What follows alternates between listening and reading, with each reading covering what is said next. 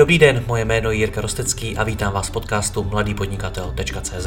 Od roku 2015 vám každý týden přináším nové rozhovory o podnikání, osobním rozvoji a marketingu.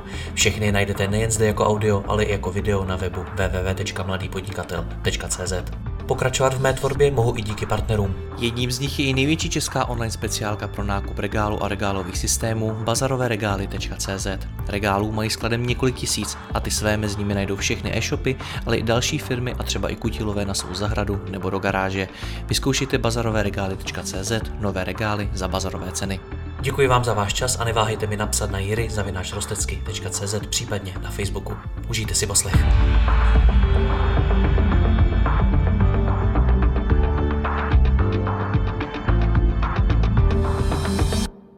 Dobrý den, vítejte u dalšího rozhovoru. Dneska si budeme povídat o e-shopu s ekologickými produkty do domácnosti ekonea.cz. Firma vznikla před sedmi lety a dnes si prochází přerodem z malé pankové firmy do firmy, která má vlastní management, procesy a je řízena s trochu větším nadhledem. Jak to probíhá a v čem se od Ekonei mohou inspirovat další firmy, si budu povídat s tím spoluzakladatelem Martinem Matesem. Martine, ahoj. Ahoj Jirko, ahoj, díky za pozvání. Já moc díky tobě za čas. My, když jsme si o tom tématu před nějakou dobou společně povídali, tak si mi řekl, že za sebou máte teď dva roky trápení. Jak si to myslel?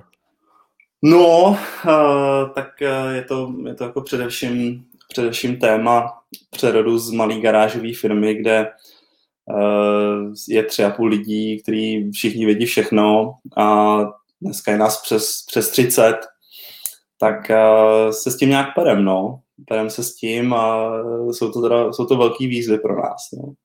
Jak dlouho to řešíte teda aktivně? Dva roky se snažíte vybudovat management, nebo co se stalo před těmi dvěmi lety? Mm, řekl bych, že ty dva roky, tak jako bych řekl, že tam začaly nastávat nějaký potíže, které jsou typický pro tu střední firmu, řekněme, takže tam přesně jak říkáš, už je potřeba ten management začít budovat, a, a najednou, najednou se od toho prostě trochu zdaluješ, no, už prostě nevíš o všem, je potřeba se mnohem víc, mnohem víc sladěvat mezi sebou, a, aby ten tým prostě působil jako jedna posádka na jedné lodi, no. Takže se začaly objevovat jaký problémy konkrétně? Tak eh, řekl bych, že Především uh, jsme narazili na tu vzájemnou neinformovanost. Jo? V momentě, kdy těch lidí je víc, tak uh, už opravdu ne, ne, ne, ne všechno si ty, ty lidi řeknou. Takže jsme museli, uh, začaly vznikat jako různý meetingy další, uh, museli jsme řešit jako slaďování, to je asi to, asi to největší téma, no. Pak, uh, pak samozřejmě nějaká uh, nějaký hajrování těch, těch manažerů, uh, jestli, uh, jestli právě vyrostou z té firmy, nebo jestli je vezmeme zvenku.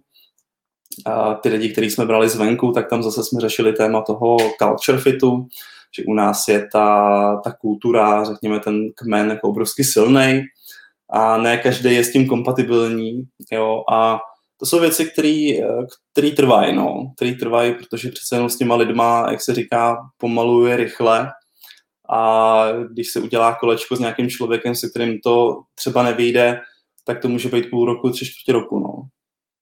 Jak bys tu kulturu v Ekone popsal? Já jsem vás tam vždycky vnímal jako takovou hodně přátelskou, skoro bych řekl až rodinnou firmu. Eh, vnímáte se tak? Já bych řekl, že, já bych řekl, že určitě jo. Jako, ta kultura je hodně silná. Tam nám jde jako především o to, aby jsme se tam setkali jako lidi. Jo? A ono se to, mm, ono to zní jako hodně líbivě, ale uh, to někdy je velký problém, protože lidi, kteří přijdou třeba zvenku a jsou na něco zvyklí, tak vlastně musí strašně moc věcí pouštět. Uh, lidi mají vystavený kolem sebe různé bariéry, a není úplně běžný pro ně fungovat v takhle otevřeném a upřímném kolektivu. No. Dokážeš identifikovat nějaký moment, kdy jste dorazili k nějaký hranici? Kdy už to takhle dál nešlo, museli jste tu firmu začít řídit jinak? No, já bych řekl, že ten moment tak jako pořád trvá, jo? že je potřeba říct, že nejsme úplně, nemám pocit, že bychom byli u konce v tom, v tom boji, že bychom to měli všechno vyřeš, vyřešený. Ale ten, ten největší moment byl asi, uh, ono se to týká i toho tématu, že jsme na to vedení ve firmě dva, jo.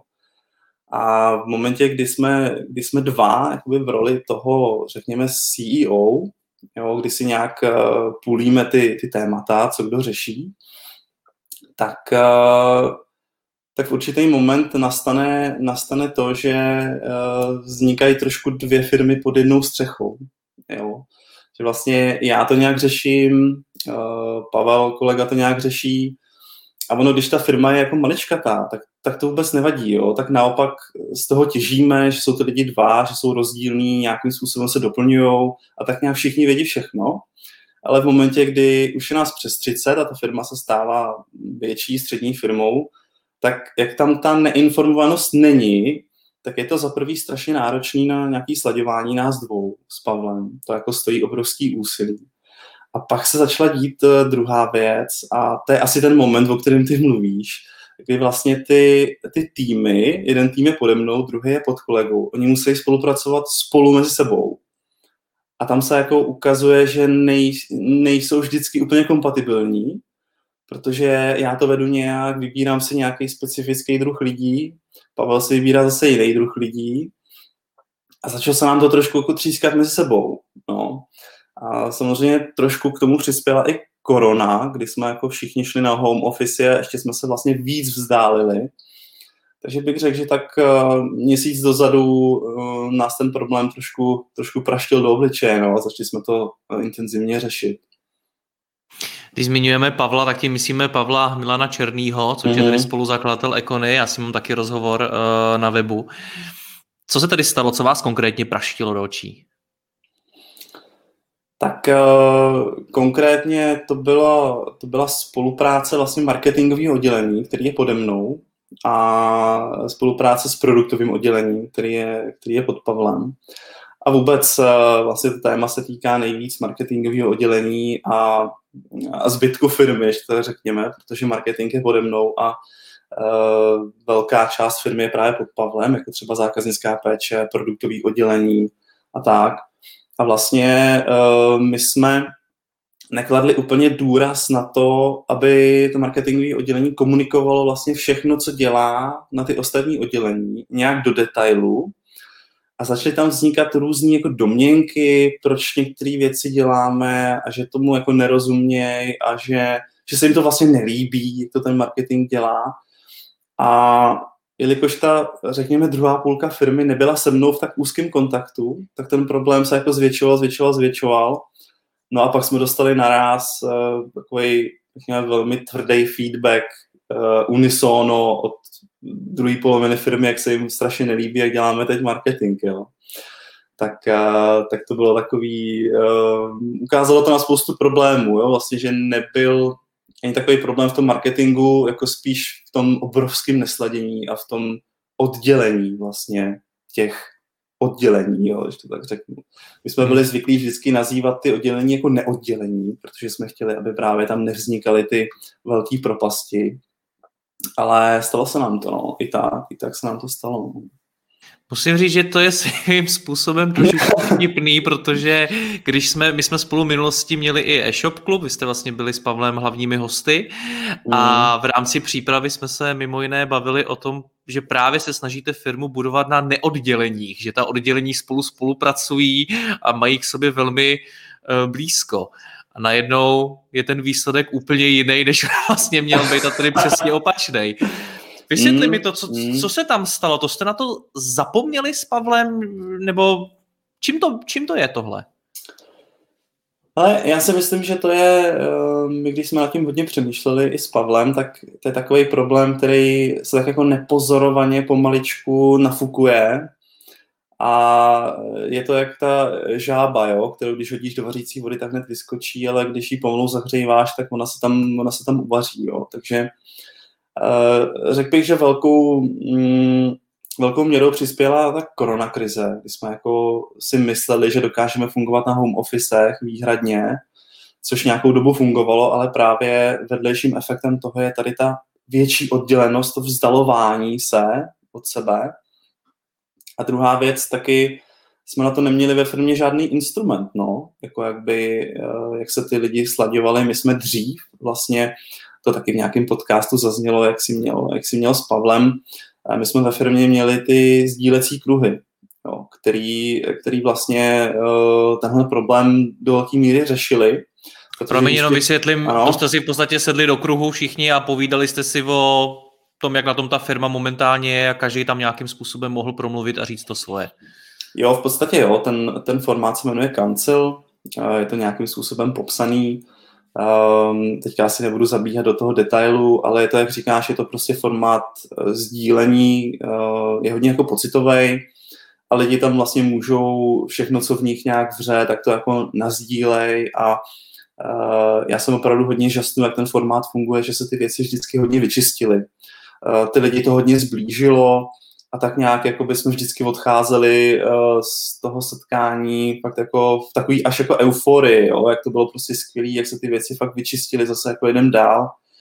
No, ale v momentě, kdy nás je přes 30, tak ten kruh už jako neuděláš, no. Už jako těch lidí, už je to moc a ještě jako nutno říct, že v určitý moment, uh, jak ty lidi třeba jsou uh, zvenku externí, jo, nejsou tam tak dlouho, tak ten formát je pro mě, pro ně jako hodně exotický a už to nefunguje tak dobře, jako že by se všichni tolik otevřeli, jo, že by to tak fungovalo. A ten formát my jsme od toho, od toho upustili. No. A dělá se to teď spíš, jako dělá se to ve skladu, jako odděleně. A my, jak říkáme, my kancelářský, kancelářský krysy, tak my to, my to teď nemáme, no. A hodně nám to chybí. To něco, co chcem, co chcem obnovit, no, určitě. Tak, takže to je chyba, že jste od toho, od toho ustoupili?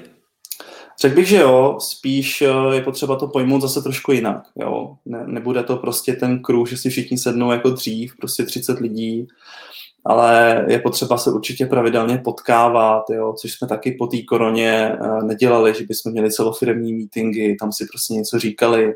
Jo, tak řekl bych, že jsme na to jako mm, dost jako zanevřeli, protože my jsme tu kulturu měli tak silnou, tak dobře to fungovalo, že jsme jako neměli potřebu do toho zasahovat. Jo? A ono, ejhle, uběhne pár měsíců a pak se člověk jako, pak se člověk nestačí divit, co všechno se vlastně jako mezi těma lidma událo a jaký všechny pocity na různých stranách tam vznikají. No. Ty jsi tam řekl, že vám chyběl instrument, který by vám právě pomohl ve slaďování jednotlivých hmm. týmů, jednotlivých hmm. oddělení. Co by tím instrumentem tedy mělo být? Co to ty kruhy? Já bych řekl, že ty, že ty kruhy jako určitě něco můžou řešit. Jo. Oni, oni jsou jako hodně právě na té pocitové úrovni. Jo. Ten kancel pracuje jako na sdílení těch pocitů. A je to takový bezpečný prostor na to vlastně něco říct, k něčemu se vyjádřit. Jo. A to nemusí být nutně ten kruh, může to být i nějaký setkání, kde se tyhle věci jako říkají. A my jsme to po té koroně neobnovili a neměli jsme ani to. No. Takže ono to může být fakt jenom nějaký celofiremní setkání, kde jako každý dostane prostor se na něco zeptat, uh, nějak si ty věci jako vyjasnit a, a čistit ty věci včas. No. Popiš mi tu změnu. Uh, narazili jste na tu hranici, uh, hmm. pochopili jste, že vám vznikají dvě firmy pod jednou střechou, tak co jste změnili? Hmm. No, uh, je to takový, takový docela, docela dlouhý proces, kterým jdeme především my s Pavlem, jo. Já nechci úplně zabíhat do detailů, ale zkráceně řečeno, nás to i vrátilo hodně, hodně k nám, k, k zakladatelům. Jo. Kdy vlastně mm, nám ty lidi eh, na různých, my jsme měli takové intenzivní workshopy právě tady v tom období a nám, nám ty lidi vlastně velmi intenzivně odzrcadlili, jak to my s Pavlem spolu nemáme tak dobře sladěný a vyladěný a jasný směr, kudy, kudy jako jdeme dál. A v momentě, kdy to není na tom, na tom úplném vrcholu, jako nás dvou s Pavlem, tak to nemůže ani prosakovat, eh, prosakovat níž. Jo. Takže nám to vlastně, eh, nás to vrátilo jako k sobě, takže my jsme s Pavlem začali jako mnohem intenzivněji eh, spolupracovat na těch různých tématech, aby právě tam byla jasná ta vize, jasný směr, byli jsme jako mnohem, mnohem sladěnější než dřív. A pak vlastně může přijít ten krok dva, jak to posílat vlastně do té firmy dál. Jo. Ale tohle bylo něco, co taky jsme úplně nečekali, že se stane, protože uh, ty workshopy probíhaly, takže my jsme tam šli s nějakou strategií, jak budeme postupovat dál, co chceme teď dělat. A vlastně uh, jsme dostali od těch lidí velmi, velmi silný feedback, že se potřebují vrátit jako na ten úplný vrchol k té vizi a k nám dvěma vlastně uh, a, a vyladit to na té na nejvyšší úrovni. No. Když tady popisuješ to, že jste to vy dva s Pavlem jakožto spoluzakladatelé firmy neměli vyjasněný a že mm. ten hmm. problém vznikal od vás, tak já tě nechci nutit tady do toho jít úplně do hloubky, protože vím, že to je citlivý téma. Nicméně zase na druhou stránku nechci asi, aby ten rozhovor vyzněl tak, že mezi váma je nějaký velký problém, mezi tebou a Pavlem. Mm, to není. To, to v, čem, v čem byl ten rozpor? Jenom v nějaké jakoby, komunikaci se třeba neměli vyjasněnou spolu tu vizi, nebo v čem konkrétně? Jo, tam ono se to ani asi nedá nazvat jako nějakým rozporem, jo. To je prostě spíš uh, nějakým postupným vzdálením se. Ono to souvisí i jako s našima osobníma životama, kdy nám oběma uh, se narodilo miminko, takže uh, se ty priority v tom životě trošku přehážou. A my jsme třeba dřív uh, opravdu skoro každý večer, každý den jsme byli spolu, vlastně byli jsme si jako velmi blízký a vlastně tím, tím, že se nám takhle rozrostly rodiny i tou koronakrizí, tak vlastně jako jo, že když jsme si to nepohlídali, tak jsme spolu mluvili jenom jeden telefonát týdně třeba. Jo. Ty v momentě, kdy třeba máme pod sebou těch lidí i víc, tak ten rozvrh je plný, jo, každý máme prostě ty svoje schůzky, každý řešíme ty svoje oblasti a je to přesně jak s tou žábou, jo? My jsme prostě měli pocit celou dobu, že je to jako jasný, že to je prostě sladěný, že prostě víme, kudy jít. A nějak jsme to neřešili, jo? A prostě šli jsme, šli jsme, šli jsme. A teď jako nevyhnutelně, kdy, když se tomu nedá ten čas a to úsilí, tak nevyhnutelně prostě dvě osoby, které na něčem pracují, tak se jako trošičku budou jako vzdalovat a jdou malinko jako jiným, jiným směrem, což není nějaký jako velký problém, ale v momentě, kdy jsou to jako v podstatě dva, dva týmy jako v rámci jedné firmy, tak to není úplně dobrý, no. Není to úplně dobrý. Jak se teda sledujete dneska s Pavlem? Jenom ty a on?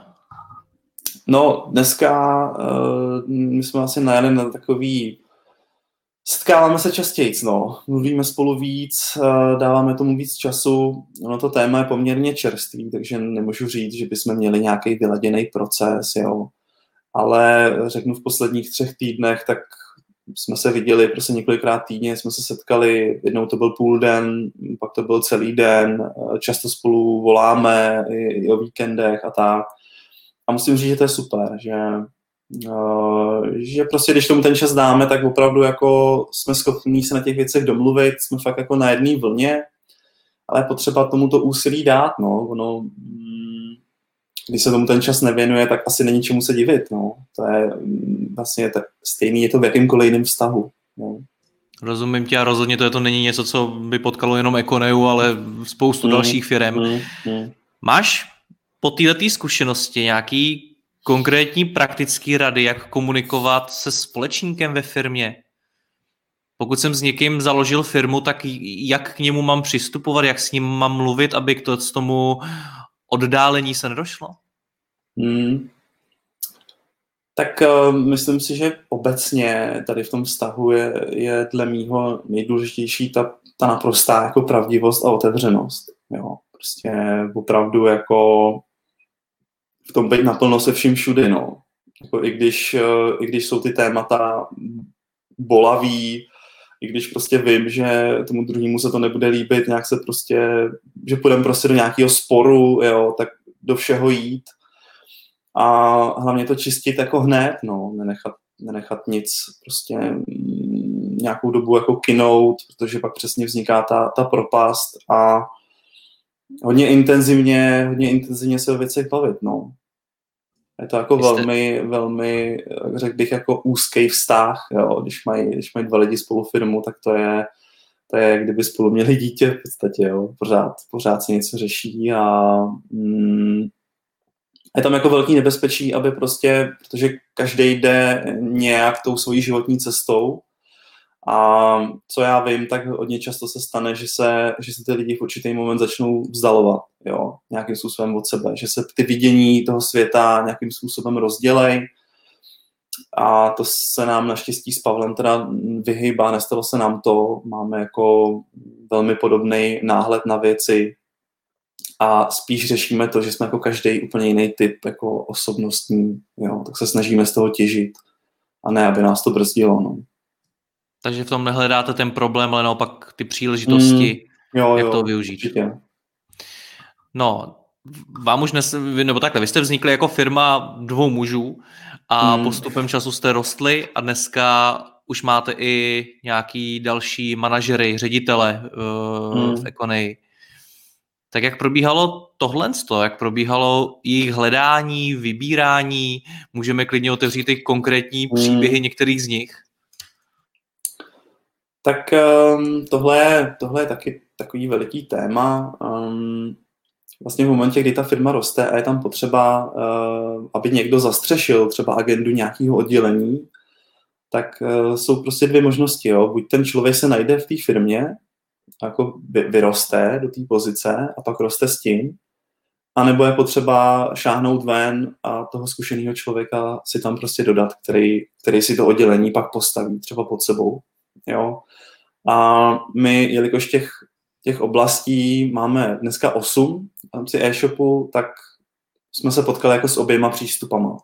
Jo, někde to prostě vyrostlo v té firmě a někde bylo potřeba si šáhnout ven pro, pro specialistu a nějakého zkušeného manažera. Zkusme no. klidně rozebrat obě dvě tyhle ty cesty. Eh, pokud se nepletu, tak vy jste jako první nejrychleji rostli kapacitně ve skladu. Mm, mm. A tam jo, se zrovna tak. povedlo vzít člověka zevnitř a jeho povýšit na nějakou manažerskou pozici. Jo, přesně tak. Eh, náš eh, současný ředitel skladu Tomáš, tak vlastně vyrost z, ze skladníka v podstatě, jo, který, který balil balíky, tak uh, byl prostě hodně s náma na jedné vlně, hodně dobře to fungovalo, byl to člověk, který do toho šel hodně tím srdcem a a chtěl, no, chtěl se posouvat. Počkej, mluvíme tam... o něm, jak když je mrtvý, je tam furt? no je tam furt samozřejmě, je tam furt. Dobře. uh, no tak chtěl se posouvat a ich se pořád chce posouvat samozřejmě, no, takže a dneska to, dneska to skvěle funguje, mm, on od té doby jako neskutečným způsobem vyrost, jo, no, to není úplně legrace, když eh, s tím člověk nemá zkušenosti, tak, tak jak roste ta pozice, tak musí růst i ten člověk, no. A... Jak se tohle dělá z vaší pozice uh, zakladatelů, protože uh, pro vás je to taky obrovská zodpovědnost a sázka na nejistotu, jelikož berete člověka, který nemá manažerské zkušenosti uh, hmm. a který najednou má vést tým a vůbec nevíte, jak to zvládne a nejspíš mu v tom musíte i nějakým způsobem pomoct. Tak jak to probíhalo z vaší strany? Jo, tak je tam, je tam potřeba jako mnohem větší zapojení od nás jako od majitelů, že když se jde touhle cestou, tak to určitě není tak, že já dám inzerát, teď mi přijde zkušený specialista, manažer, ten mi tu oblast celou zastřeší a já se o to nemusím vůbec starat. Jo. Tohle je taková jako mnohem intenzivnější spolupráce a ten člověk tak nějak jako postupně roste, no. všechno se s ním diskutuje a on si ty věci postupně přebírá, přebírá a já nechci úplně mluvit v tomhle případě za Pavla, protože Tomáš zrovna je, eh, je pod Pavlem, ale vím, že spolu jako velmi intenzivně spolupracují.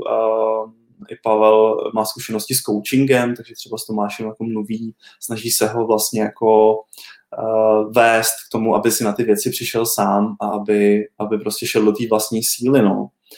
A tady, tady v té cestě jako nebezpečí, že ten člověk může v nějaký moment narazit na svoje limity, a třeba zjistíme, že už to jako dál, dál nejde, že, že ta pozice ho jako přeroste, jo? že to téma tady prostě pořád je.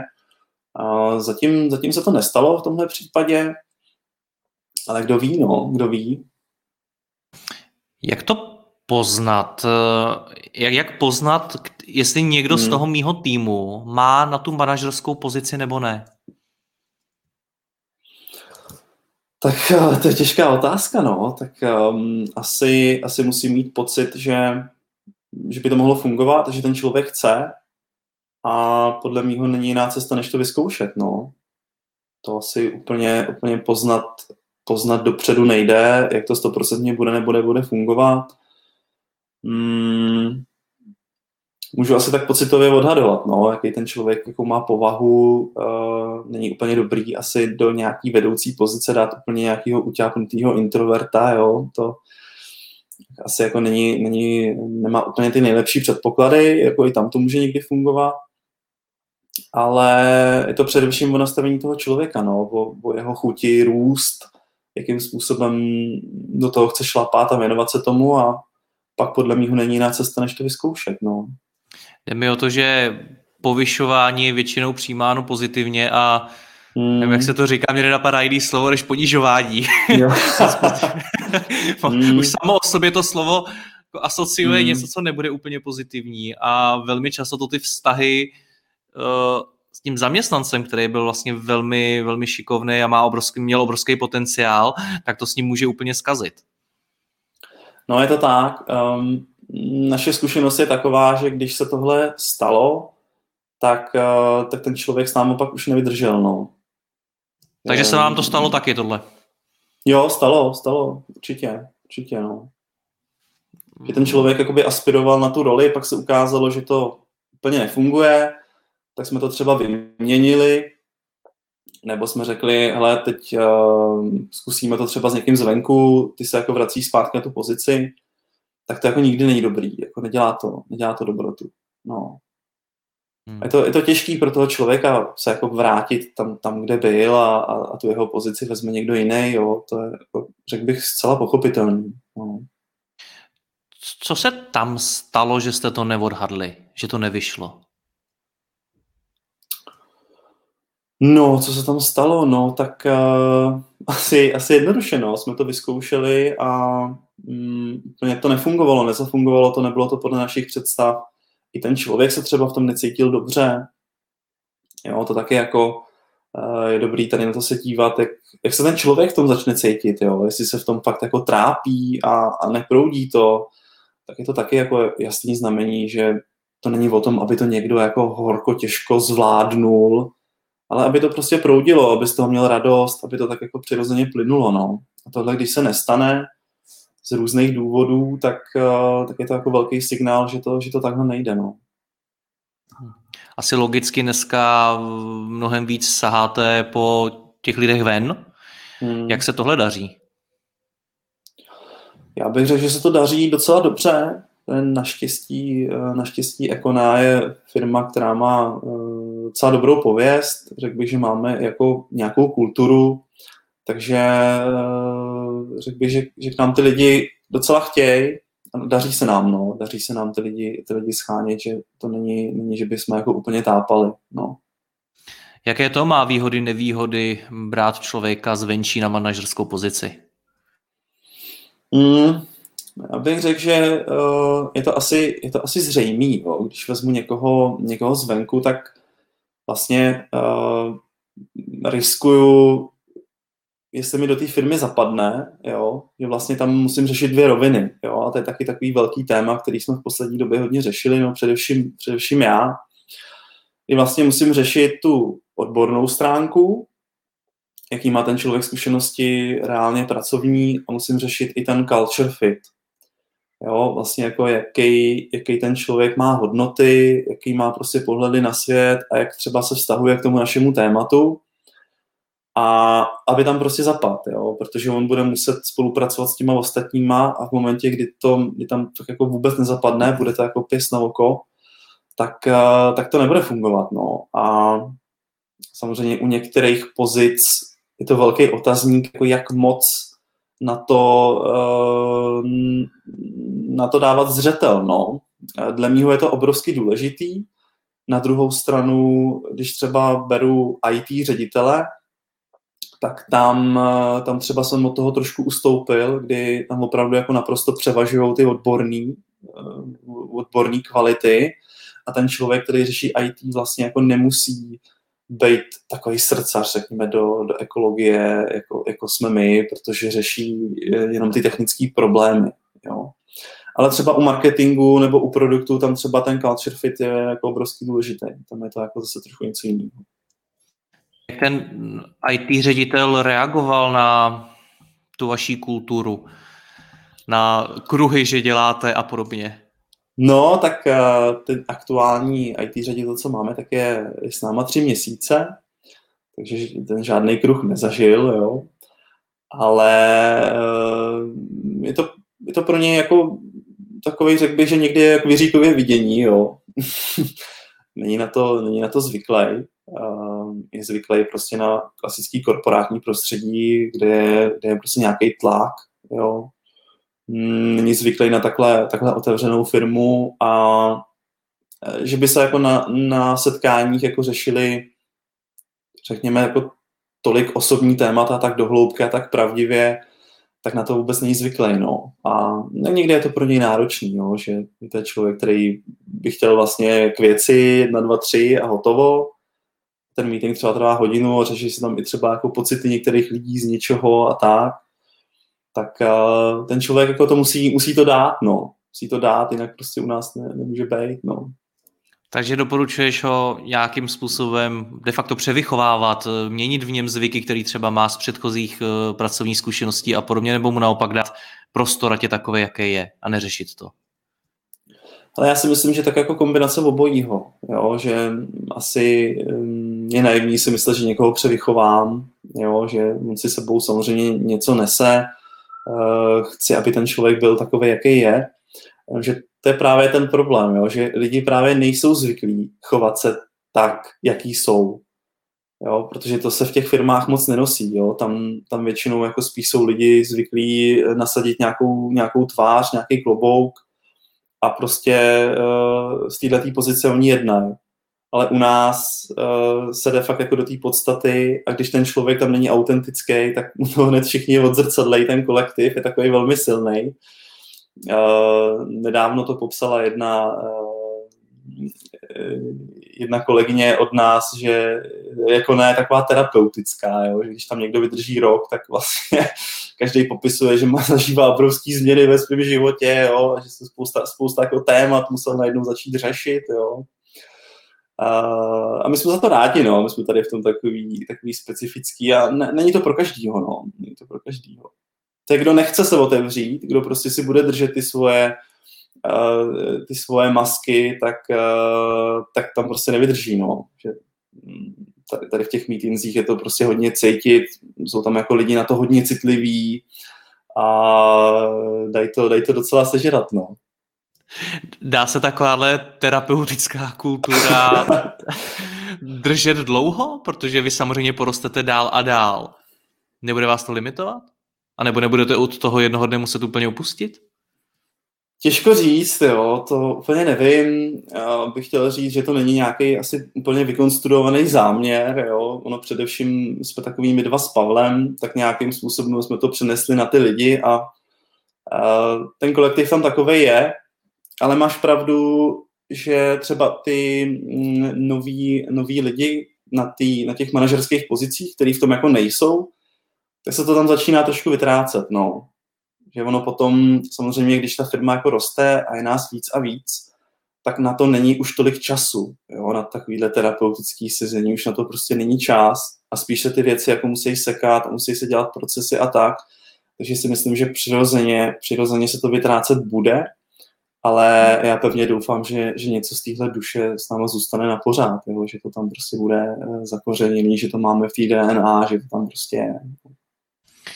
To by dal hodně zabrat eh, marketingový ředitel. No. tak co se tam stalo, povídej. Eh, no tak řekl bych, že mm, když budu jako úplně otevřený, tak já se tady s tím tématem peru taky tak rok a půl, jo, tady s tím, eh, s tím najímáním lidí, řekněme, pod sebe, nebo těch, těch vedoucích rolí. A eh, vlastně s bývalým marketingovým ředitelem to úplně nezafungovalo, no. Řek, bych, že jsem tam nasekal hodně manažerských chyb, jako především.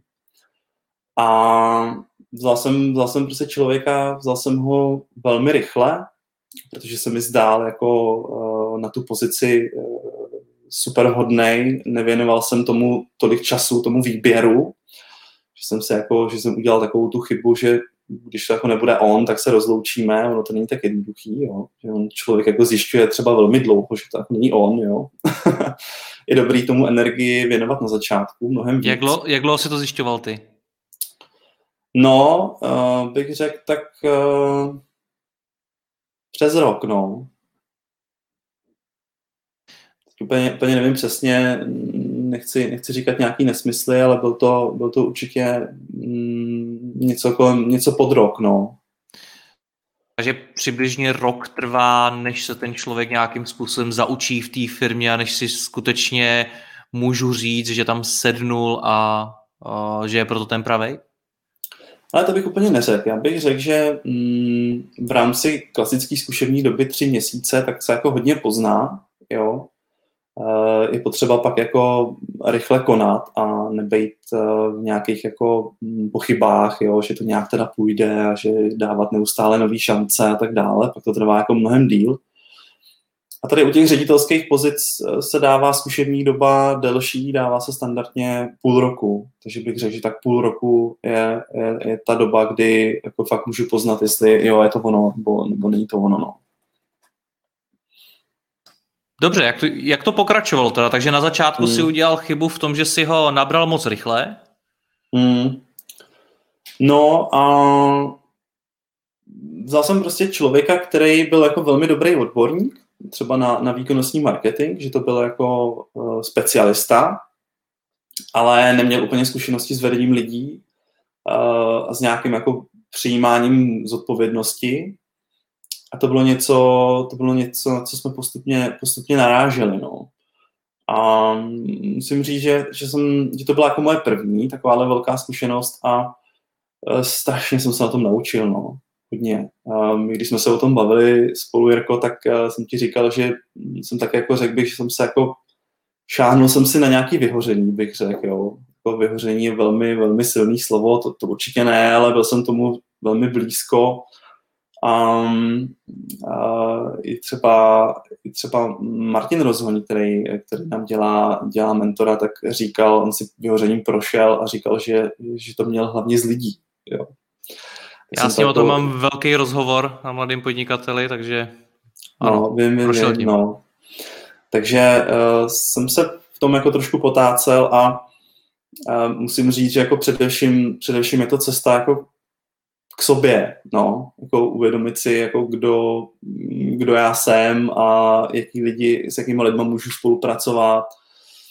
A byla to pro mě jako velká cesta, no. Nakonec jsme se rozloučili, ale uvědomil jsem si na tom obrovské množství věcí a e, dalšího marketingového ředitele už jsem vybíral úplně jinak, no.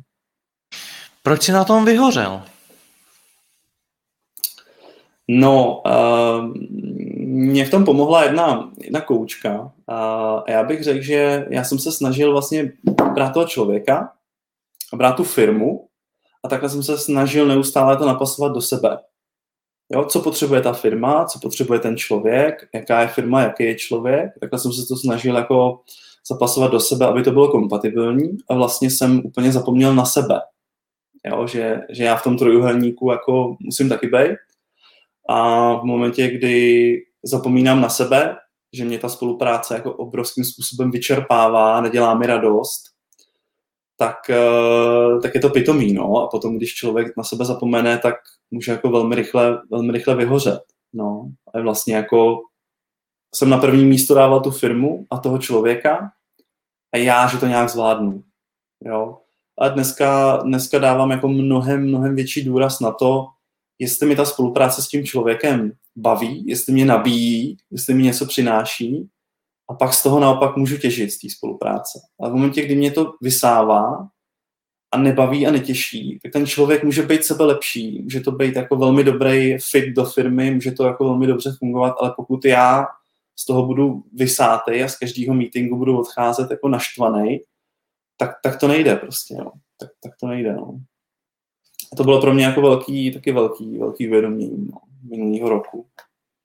Říkal jsi, že jsi tam nasekal spoustu manažerských chyb, hmm. tak uh, dokážeš nějaký vyjmenovat?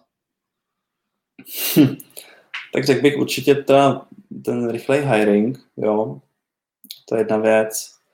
A druhá věc byla, že když některé věci nefungovaly, tak já jsem měl tendenci jako teda je vzít na sebe, jo, že ale tak tohle ti teda, tohle ti nejde, jo, tak tady prostě nebude tvoje silná stránka, tak, tak to můžu udělat já, ty se jako věnuj něčemu jinému. Jo, a takhle já jsem postupně na sobě měl prostě spoustu, spoustu věcí, které jako by nemohl udělat nikdo jiný. Jo, a a vlastně pak ten člověk jako skončil troš, trošku takový bezprizorní, z něj očesal všechny ty věci, které jako nešly, nebyly podle mých představ. A pak vlastně jako to skončilo skoro jako, co mu tady bude dělat vlastně, jo. jako teď, teď to přeháním, jo, samozřejmě, ale tohle byla taky jako veliká chyba, no, že mm, člověk se musí naučit. Myslím si, že to je taková nepředatelná zkušenost tohle, a v momentě, kdy tím člověk projde, tak s dalším člověkem už je to jako velmi rychlý. Jo? Že prostě, hele, to nefunguje, tak, tak se rozloučíme, končíme. Prostě. Jo? Protože už člověk ví, kam to vede, ví, uh, čím, si, čím si prošel a už, už může dělat ty rychlé rozhodnutí. No. Ta vlastní zkušenost je tam určitě strašně důležitá, nicméně dá se na to nějak připravit? Dá se něco naučit předtím, než se tohle všechno odehraje? Jo, tak já myslím, že určitě cesta každého je hodně individuální. Jo. Někdo, někdo prostě na to má talent, někomu to prostě jde líp, někdo je prostě rychlejší. Já jsem třeba v sobě řešil téma, že jsem se, že jsem se nedával na první místo, takže vlastně z toho vyplývá spousta věcí, kdy jako mm, spoustu věcí jako jsem, jsem byl schopen trpět, jo. Je spousta, spousta lidí, kteří tu trpělivost třeba takovou nemají a, a, a dej jim to prostě rychlejc. Jestli se na to dá připravit dopředu, nevím, no, nevím. Myslím si, že ta vlastní zkušenost je tam strašně důležitá a čím dřív uh, se tím člověk projde, tím líp, no. Já se na to ptám i proto, protože jsi zmínil uh, Martina rozhodně, to, že vám dělá hmm. mentora, to, že na velmi podobné věci vyhořel uh, ve své firmě tehdy ve Vivantisu i on. Hmm, hmm. A i přesto, že to je váš mentor a věřím, že jste se o tom spolu mnohokrát bavili, tak ty si na tom vyhořel taky. tak, tak mě zajímá, jestli no. vůbec jsou tyhle ty zkušenosti předatelné. Já nevím, já, já si myslím, že že spíš jenom do určitý, do, do určitý malinkatý míry, jo. To je prostě stejný jak s dětma, když um, nešahají na ty kamna, spálíš se, je to horký, nešahají na to, je to horký prostě dítě stejně jde, šáhne na ně, spálí se. A už to prostě ví, jo. A můžu mu to říkat horem dolem, že se spálí. Prostě stejně musí jít a spálit se, jo. Stejně jako Martin Rozhoň může do mě horem dolem hučet prostě, hele, ty o tom furt mluvíš, tak ho vyhoď prostě a, a hotovo, jo, tak prostě stejně jdu a, a řeším to po, nějak po svým, prostě a pak dojdu k tomu samému, ale třeba za půl roku, jo. Prostě mm, a ještě na tom skoro vyhořím, jo, tak asi, asi si tím člověk musí uh, nějak projít a ten mentor třeba to může urychlit, jo, ten, ten proces, jo, může nějak pomoct, určitě dát prostě jiný nadhledy na to, to jako stoprocentně, může to i třeba vyřešit, jo, ale je to asi jako se vším, no, ta, ta, ta vlastní zkušenost je nenahraditelná. Kde ty seniorní lidi hledáte? Protože spousta firm hledá manažery, spousta hmm. firm hledá seniorní lidi, na tom trhu jich zase není tolik, tak jak na to jdete vy? No, je potřeba říct, že zase to není tak, že bychom jich jako už nahajrovali desítky. Jo? vlastně my, my v tuhle chvíli máme, uh, řeknu, 7-8, jo? z toho, řeknu, polovina vyrostla od nás, takže to jsou jako jednotky, jo? A mm, třeba IT ředitele, IT ředitele jsme našli normálně přes inzerát na, mm, na Startup Jobs. Tam nám to velmi dobře zafungovalo. Tam, tam se nám, myslím si, že se mi ozvalo 20 lidí dokonce, ze kterých jsem mohl nějakým způsobem vybírat.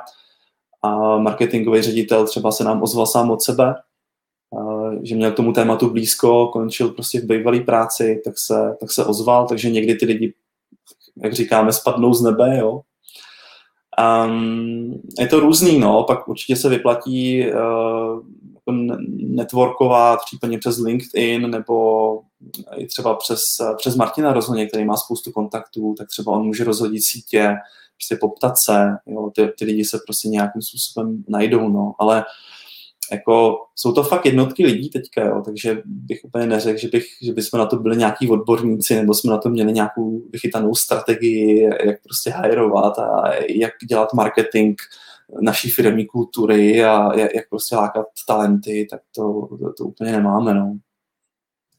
Přemýšlím nad tím, jestli ti Martin poděkuje za to, že jsem zbídil, že může pomoct firmám hledat seniorní lidi.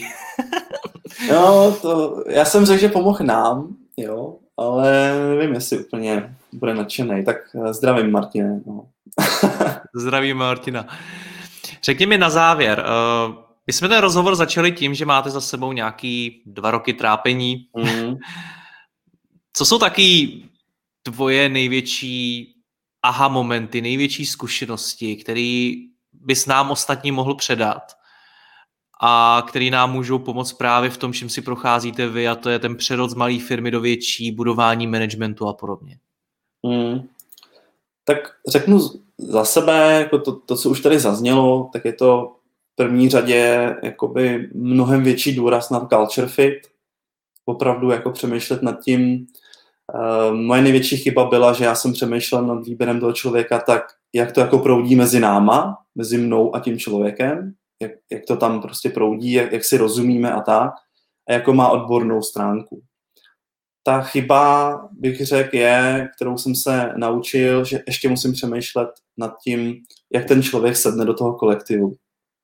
Jo, prostě jaký tam mám lidi, představit si, jak ten člověk se s ním bude bavit, případně ještě než ho přijmu, tak udělat setkání s těma lidma a vidět, jak to bude proudit, protože ty lidi budou hlavně komunikovat mezi sebou. A to, že je to super odborník a že si s ním rozumím já, je úplně k ničemu, když pak uh, to nefunguje vůbec jako s těma lidma ve firmě. Takže to je takový uh, jeden jako velmi důležitý uh, take-out. Ten fakt dbát na tu, na tu firmní kulturu, pak na to hodně dbát. No, Uh, druhá věc je um, hodně, jakoby, hodně si zmapovat jako sám sebe. Uh, mě v tom um, neskutečným způsobem pomohl uh, Galupův test talentů, kdy si člověk vlastně jako rozkreje svoje talenty a zjistí, jestli třeba je víc vizionář, víc realizátor, prostě jestli, jestli má strategické přemýšlení, jestli, je to, jestli jako umí ovlivňovat lidi. A i podle toho vlastně uh, si vybírat ty lidi, protože třeba já jsem eh, zjistil, nebo zjistil, tak nějak jsem si potvrdil, že jsem jako velký vizionář eh, s nějakým strategickým přemýšlením a že potřebuju k sobě realizátory. Že potřebuju prostě, ne, nepotřebuju se prát s dalším vizionářem a se ve finále nic nestane, ale já potřebuju, aby někdo byl schopen ty moje nápady zrealizovat. Takže já třeba potřebuju k sobě realizátory a ten Galupův test talentů hodně doporučuju, to je jeden z největších aha momentů pro mě. My jsme to dneska už udělali vlastně se všema vedoucíma, řekl bych, možná, možná pár ještě, ještě chybí, ale je to jako velmi, velmi důležitý i třeba poznat vlastně, jakýho člověka tam mám na té vedoucí pozici a třeba i vědět, hele, po tomhle člověku třeba nemůžu chtít, aby vymýšlel nový nápady pořád sám od sebe. Jo? To je třeba víc realizátor, nebo tenhle člověk má úplně na posledním místě talent přizpůsobování se, tak prostě vím, že to bude téma, že prostě budeme narážet v momentě, kdy se ten člověk bude muset něčemu přizpůsobit, tak budeme prostě narážet. A, a ty věci se jako zvědomí, vytáhnou se a vždycky, když se na to v těch diskuzích uh, narazí, tak, tak se tomu zasmějem. Hele, ty máš tu přizpůsobivost na posledním místě vlastně, víc, tak to je jasný, že jo, že teď tady budeme se jako to, jo, a to mě třeba osobně obrovsky pomohlo, tohle si jako zmapovat, vlastně eh, člověku dojde strašně moc věcí, proč ten člověk je, jaký je, proč nefunguje to, co nefunguje a snažit se potom podle těch talentů těch lidí uh, trošičku i tu pozici formovat jako na něj, jo? Že, že, že to není o tom, uh, že je nějaká pozice vytesaná do kamene a potřebuji člověka do toho najít, ale že i ta pozice se jako může trošku jako formovat tím, uh, aby, aby ten člověk mohl ty svoje talenty využívat. Jo, to je takový jako druhý aha moment. No. A určitě bych si vzpomněl na něco dalšího, ale teď jsem trošku ztratil nit, jak jsem do toho zaběh, do toho galupa. ale to byly pro mě takový, takový uh, největší dva aha momenty asi, no. Jo, a ještě třetí věc, uh, ten rychlej hiring, no, věnovat tomu obrovské množství energie na začátku a spíš toho člověka vybírat fakt dlouho, i několik měsíců, dát si s ním prostě eh, spoustu setkání. V momentě, kdy mám pocit, že to funguje, tak mu dát i jako konkrétní praktické věci, aby udělal, aby vymyslel, abych jako nenarážel na ty výsledky té jeho práce až v momentě, kdy ho přijmu, jo, ale aby všechny ty diskuze proběhly prostě předtím a potom, když to všechno jako projde, tak pak i udělat setkání i s tím týmem třeba, a ať si popovídají spolu, vidět, jak to proudí a fakt tomu věnovat jako obrovské množství energie, protože v momentě, kdy toho člověka už přijmu, tak pak to je takový velmi, velmi náročný a může to být jako hodně dlouhý, než se s tím člověkem rozloučím. Jo. A stejně to strašné množství energie ho zaučovat a pak vlastně ještě se s ním loučit, pak ho, pak ho vlastně, pak ještě tam je nějaký proces toho odchodu, jo, a je to prostě obrovské množství energie, který si můžu ušetřit, no, hned na začátku. Martine, já ti moc děkuji, děkuji hlavně za to, jak jsi byl otevřený v tom sdílení i negativních zkušeností a i svých třeba nějakých eh, špatných rozhodnutí a chyb, který jsi udělal. Moc si za to děkuji, ať se vám s Pavlem a celým vaším týmem v Ekoné daří, měj se hezky, ahoj. Děkuji Jirko, ahoj.